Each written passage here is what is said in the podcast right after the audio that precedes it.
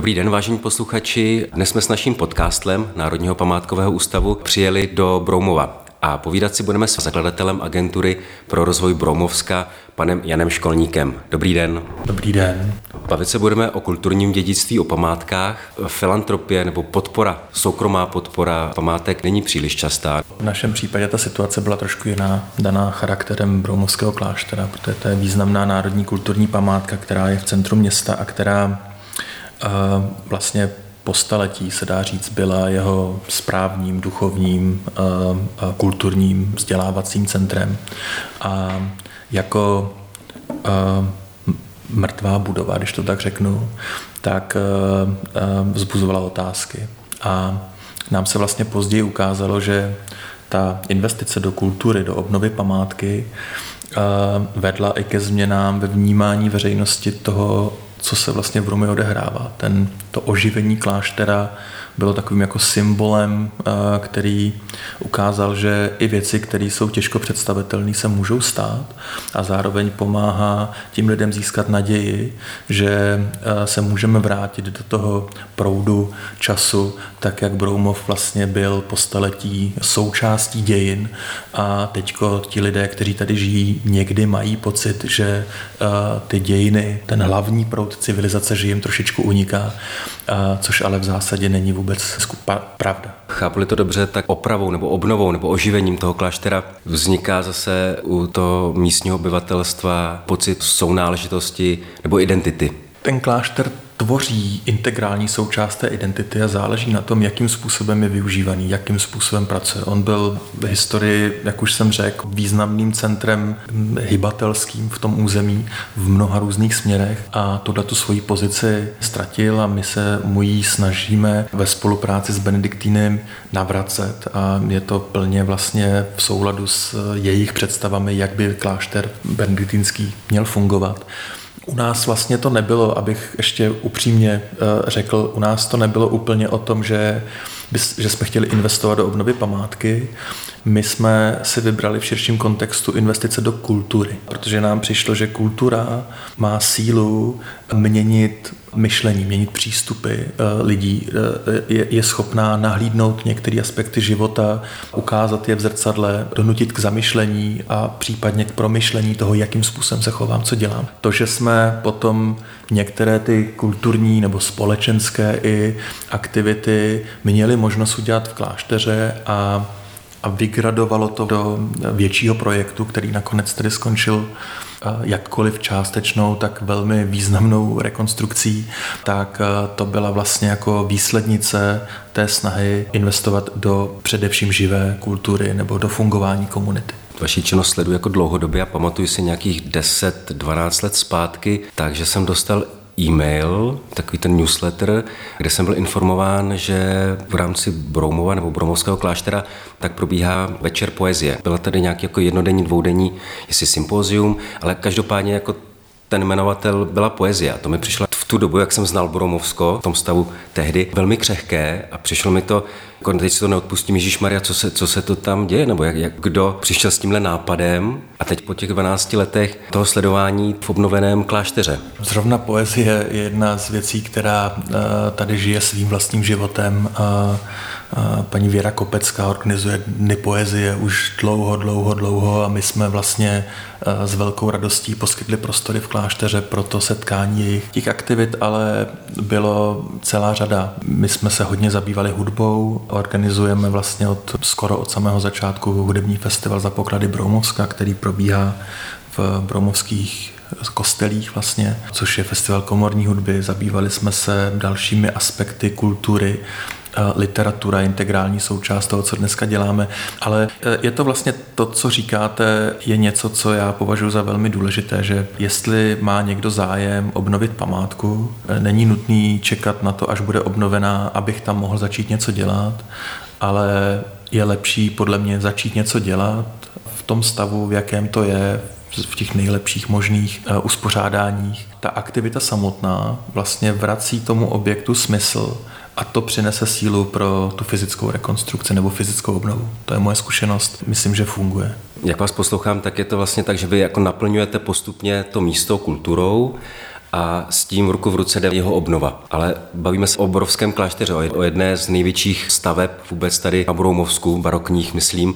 Dá se opravdu naplnit kulturou celý ten areál? My to ještě pojímáme šířeji. My mluvíme o celém regionu Broumovském, o celé chráněné krajinné oblasti. Pro nás klášter je významným aspektem, významným místem, který má velkou symbolickou hodnotu v celém tom rozvojovém úsilí, ale není to jediný místě. Má já jsem přesvědčen, že kvalitní kulturou jde naplnit celý region. Na tož klášter konec konců už dneska se setkáváme s momenty, kdy nevíme, jak akce vmístit do kláštera tak, aby spolu mohli dobře fungovat v těch termínech. Takže to jsou vlastně radostné věci, které řešíme rádi. Myslím si, že by to bylo horší, než řešit to, že je objekt stále prázdný a nikdo se tady nepohybuje. Ten náš koncept myslí na celý region, klášter v něm hraje roli, ale není to jediný bod toho zájmu. Usilujeme nebo snažíme se nějakým způsobem vzít odpovědnost za motivaci lidí k tvůrčí spolupráci, tak aby začali proměňovat to místo, kde žijeme společně a vytvářet z něj, já bych řekl, oázu, oblast, kde lidé jsou rádi a spontánně vnímají v prvním místě ty silné stránky toho místa, ty jeho potenciály, ty důvody, proč tam jsou. A ty překážky, které tady samozřejmě taky jsou, geografická odlehlost, periferní postavení, hranice, všechny ty věci a nebo i trauma a stigma sudet, které si neseme, tak budou jako takový dovětek, kdy dokážeme o tom regionu mluvit hezky vlastně. Na mě to působí, když porovnám třeba jiná sudecká místa, teď myslím například třeba severozápadní nebo severní Čechy, to na mě působí opačným způsobem, že tam se kultura postupně do toho regionu nějak propisuje, vrací, zůstává skrz jako malé památky. Tohle je trošku náš drobný komunikační nedostatek, protože tím, že se povedlo tak něco velikého, jako je oprava kláštera, tak ono to zastínuje spoustu dalších aktivit, které pod tím jakoby nejsou vidět, ale probíhají úplně stejně. Tady probíhá v létě, probíhají worldcampy, kde se obnovují hřbitovy, eh, velmi se, pama- eh, velmi se věnujeme drobným sakrálním stavbám nebo památkám, křížkům v krajině. Přemýšlíme i o nějakých landartových eh, intervencích vlastně do toho území. To všecko tady běží souběžně a možná o to je to hodnotnější vlastně eh, eh, a účastní z toho různé organizace, různí lidé, kteří mají vůli něco měnit. Teď z poslední doby eh, nevím, Združení Omnium, které tady v regionu pracuje, Broumovská fara, pan děkan, který má velmi silné aktivity. Ve Zdoňově je aktivní spolek, který se tam věnuje obnově místního kostela a tak dále a tak dále.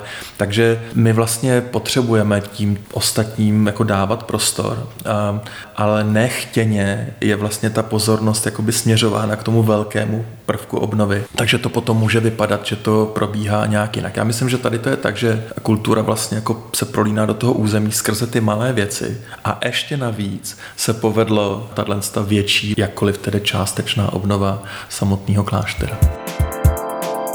Nejste rodák, nejste místní. Může toto být výhodou pro aktivity, které tady dlouhodobě řešíte nebo děláte? Nejsem rodák, místní už si myslím, že jsem. Našel jsem tady druhý domov, který mi přirostl k srdci nesmírným způsobem. Často jsem o tom přemýšlel. Když se člověk podívá kolem sebe a do jiných regionů, tak je fakt, že zajímavé změny jsou často spojeny s někým, kdo do toho regionu přišel vlastně jakoby bez té zkušenosti. Já si pamatuju, když jsme před Jářku 20 lety, když jsem byl pozván k participativnímu projednávání strategie rozvoje města. Tenkrát jsem často slyšel skvělé nápady, co by se dalo dělat a za nimi bylo dodáno čárka a pak bylo, ale to by tady nešlo. Jo.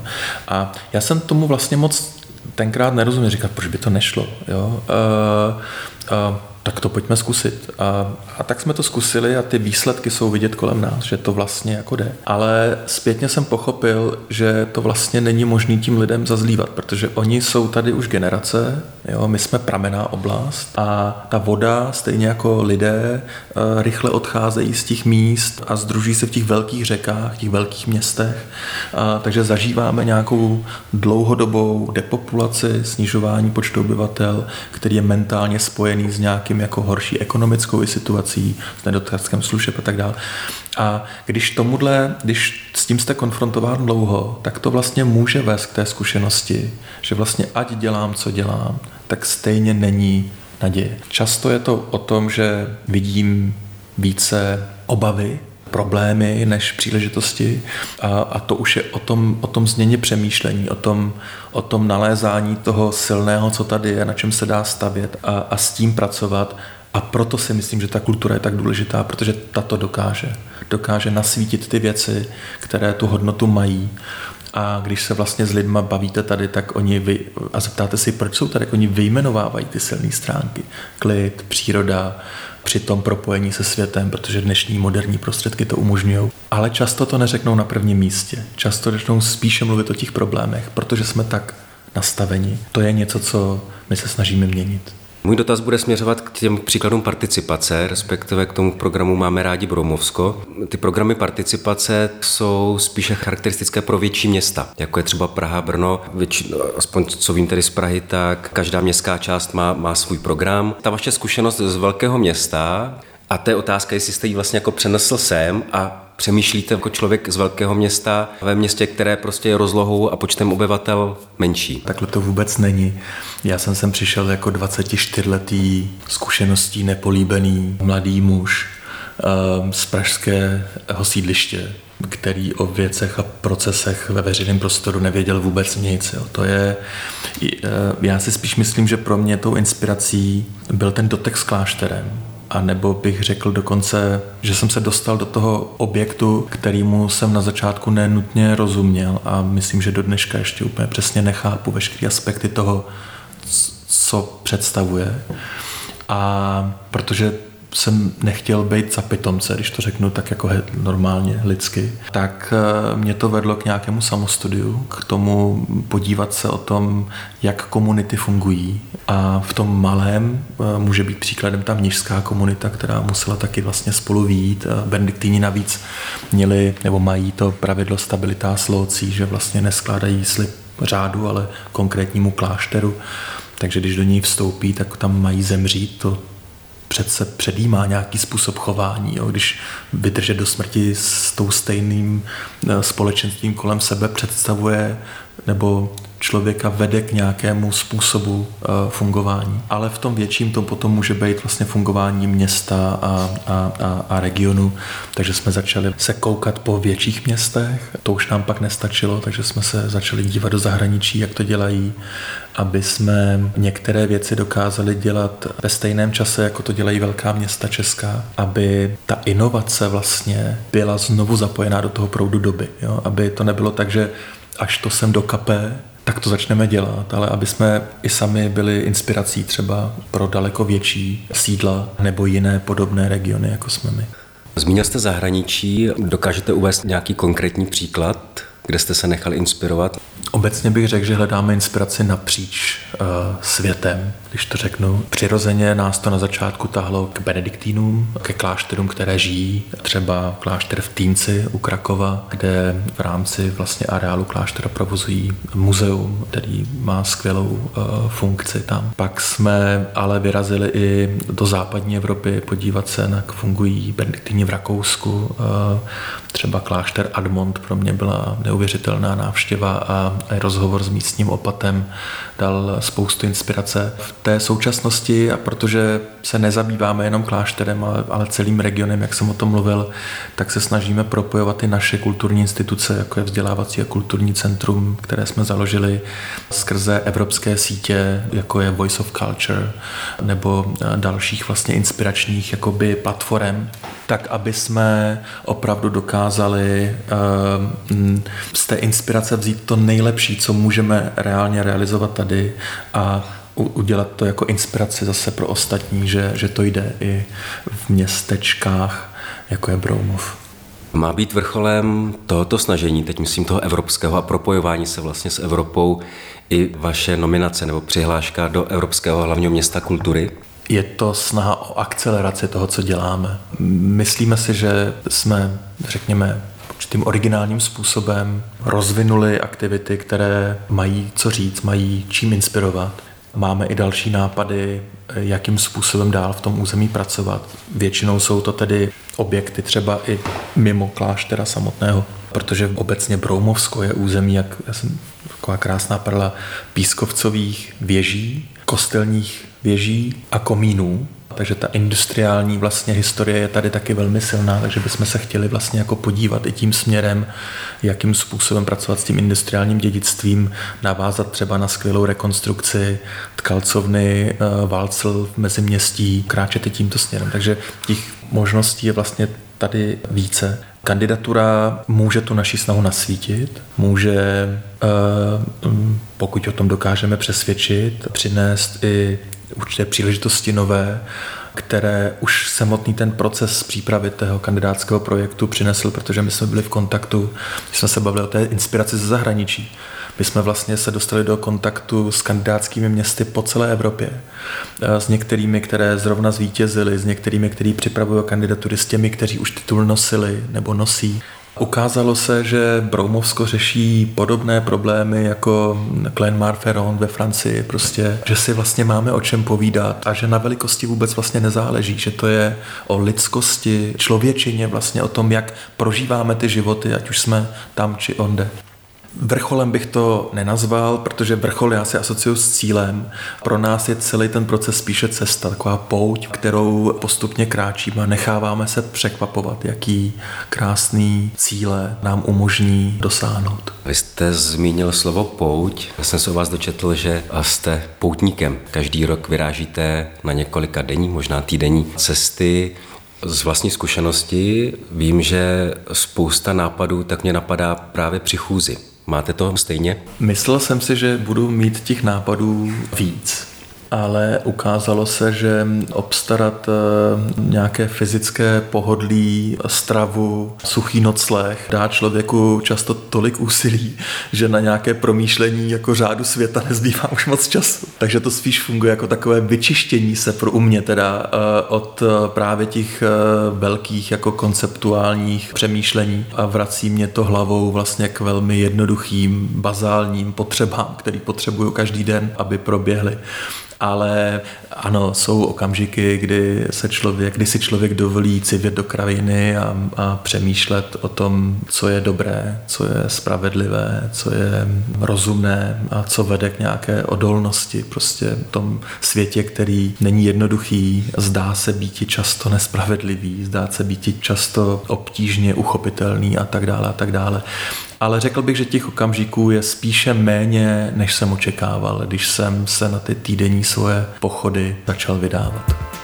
Jakým způsobem si vybíráte cíle pro své putování? Jsou to oblasti nebo krajiny, které jsou nějakým způsobem podobné Boromovsku, nebo musí být v té krajině nebo v tom vašem itineráři třeba sakrální architektura nebo jiné poutní místo? Ne, ne, ne. Já jsem byl k putování tímto způsobem vyzván eh, organizací, která si říká Regula Pragensis, která organizuje nebo, nebo dává nějaké doporučení k putování jednou za dva roky. Takže jsem byl zbaven povinnosti eh, řešit to, za čím se bude putovat. Eh, na začátku to byly větrné mlíny, prameny, rozvodí a podobné atributy krajiny České republiky. Já jsem potom se jel vyplňovat ty meziroky vlastní, vlastními vycházkami nebo pochody, když to takhle řeknu, poutěmi. A začal jsem úplně jednoduše, jo, že to bylo Broumov Praha, Broumov, Brno a další podobný. Musím říct, že v tomhle směru nejvíce mě dotkla pouť zrovna letošní, protože kustot pouti nám poutníkům zadal těžký úkol a to totiž cílem pouti byla pouť do neznáma. Takže jsme měli eh, doporučeno, abychom nepoužívali vůbec mapy, aby se pokud možno vyhybali rozcestníkům, abychom se vyhybali cedulím z jmény měst a jiným šipkám a, a popisům míst, abychom se snažili maximálním způsobem neřešit to, kam člověk kráčí a kam dokráčí. Já jsem si vlastně uvědomil, že pro mě to není úplně pohodlný, že přece jenom nějaký ten cíl je možná dobrý mít, že pokud se ten mapa života proměňuje, když mě ve škole vychovají, naučí mě, jak funguje svět a on potom za deset let už funguje jinak, tak musím studovat novou mapu. Tak řešením té situace není odhodit mapy, nebo aspoň já to tak necítím. Naopak s větší vervou se vrhnout do eh, toho, abych se snažil změnit sebe, proměnit se, pochopit ten svět kolem sebe.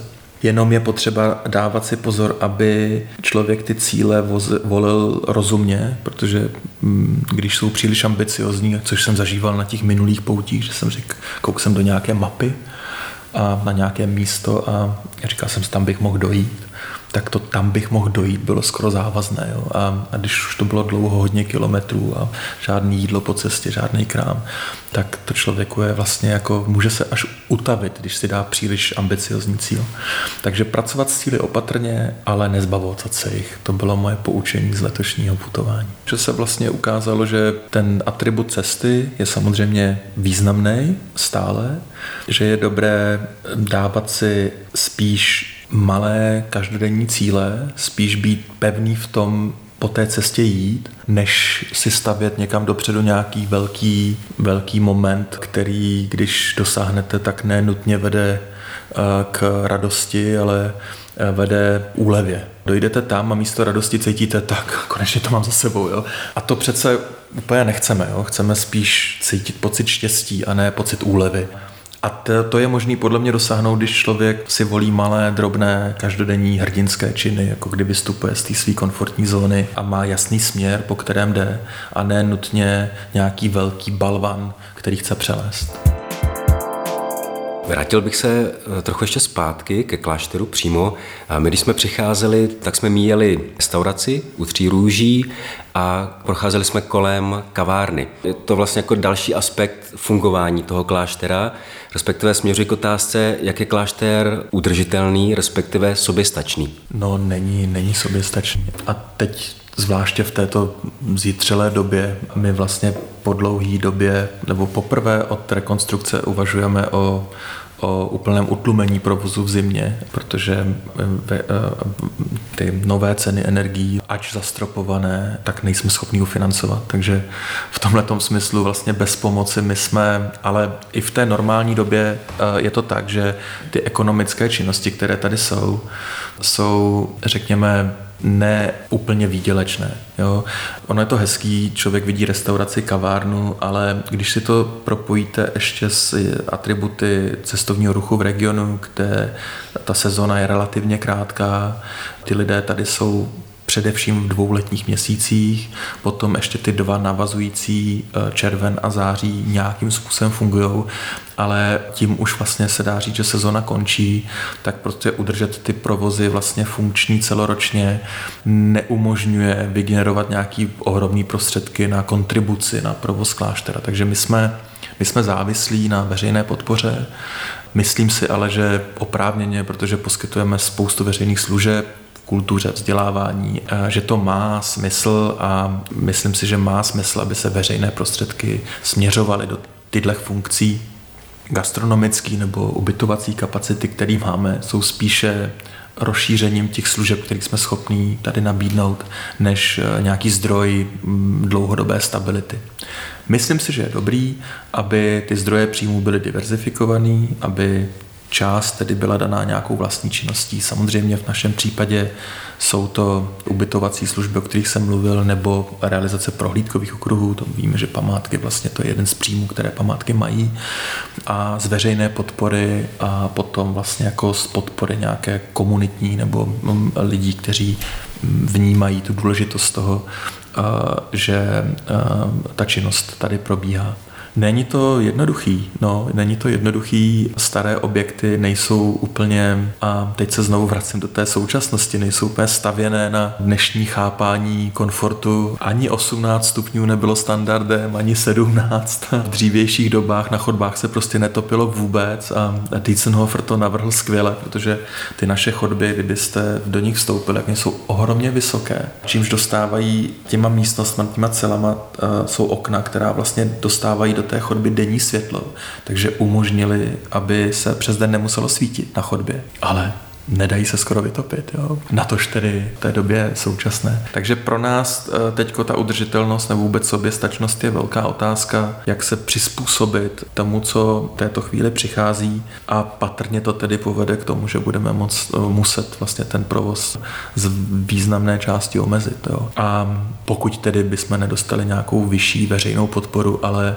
já vlastně upřímně zvnitřněně ji ani nemůžu očekávat, když vím, jaká zátěž prostě ty veřejné rozpočty čeká, že bych nemohl jako oprávněně křičet, jako my chceme víc, my chceme víc, protože to není možné zachránit a zařídit úplně všecko. Myslím, že nějaké uskromnění se, částečné omezený provozu v této situaci je lepší varianta. Že když to bude trvat dva roky, takže budeme spokojeni. Ta představa, že by to mohlo být i delší, je obecně diskutovaná. Bude to tedy i na úkor naštěvnosti? No nepochybně.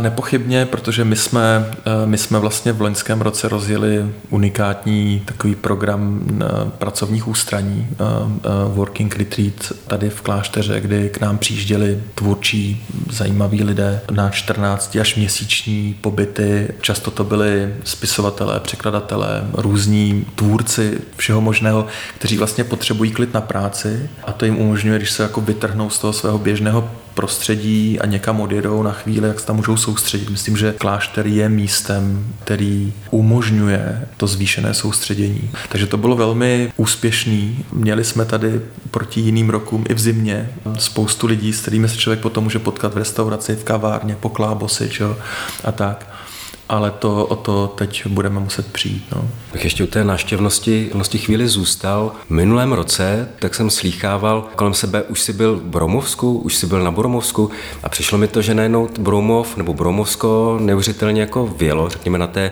mapě cílů turistických, což dříve nebývalo. A slýchával jsem to od lidí, kteří neúplně cestují, tak mně přišlo, že jste se dostal velmi, ne rychle, ale dostali jste se jako pozvolna. V postupných kručcích jste se dostali vlastně do té, řekněme, jako mentální turistické mapy. Takže to, co, to, co jste vlastně před chvilkou říkal, tak se jako nepříliš dobře poslouchá. Já myslím, že nemůžeme soudit tu situaci podle tohle té eskalované situace je válka.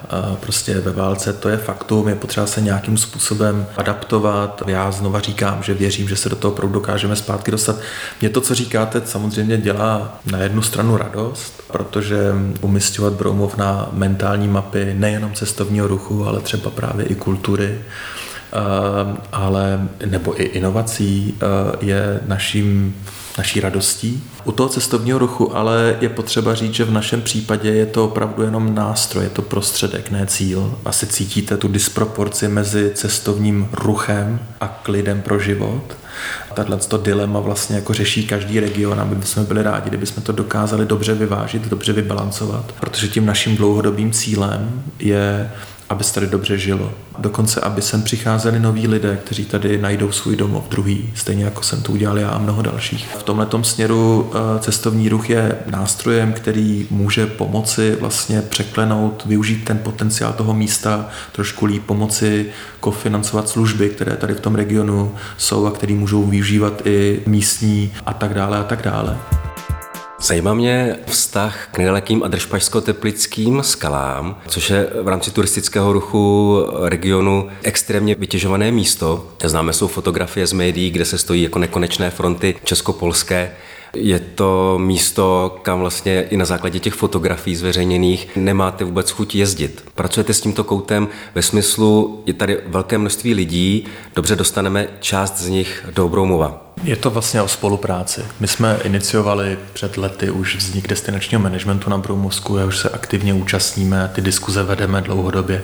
A Tržbách je naše velká cenost a zároveň naše těžkost. V cestovním ruchu se rozlišují dvě kategorie návštěvníků. Tím první se říká výletníci a tím druhým se říká turisté. Výletníci jsou ti, kteří e, jsou jednodenní. Přijedou ráno a odpoledne odjíždějí. Turisté jsou ti, kteří v tom území přespí aspoň jednou. My máme velký problém s výletníky. A to jsou ty fronty, které vy vidíte, to jsou auta, které přijíždějí mimo region, vytvoří fronty, autobusy a tak dále, a tak dále. Často je to spojený s nějakými svátky, třeba v Polsku, kde ta návštěvnost je opravdu veliká. A z toho si vytváříme celkový obrázek, že to území je přetížené z hlediska cestovního ruchu. Faktem ale je, že ubytovací kapacita v regionu je turisticky podprůměrná. Lidé, kteří se sem přijedou ubytovat, tak můžou do skal brzy ráno nebo později odpoledne, protože už nikam nechvátají. Ty zácpy jsou vždycky mezi jedenáctou a druhou, protože než sem někdo dojede a zase, aby stihnul se vrátit, tak vytěžuje vlastně krátkou časovou období. Takže ten náš cíl je pokusit se zvýšit kapacitu ubytování, která umožní i rozvrhnout návštěvu toho regionu v čase i místě. To znamená, já stihnu navštívit nejenom skály, ale třeba i Broumov a via versa, Broumov i skály. Nechceme říkat, nejezděte do skaly, jezděte do Broumova. Říkáme, objevte Broumovsko.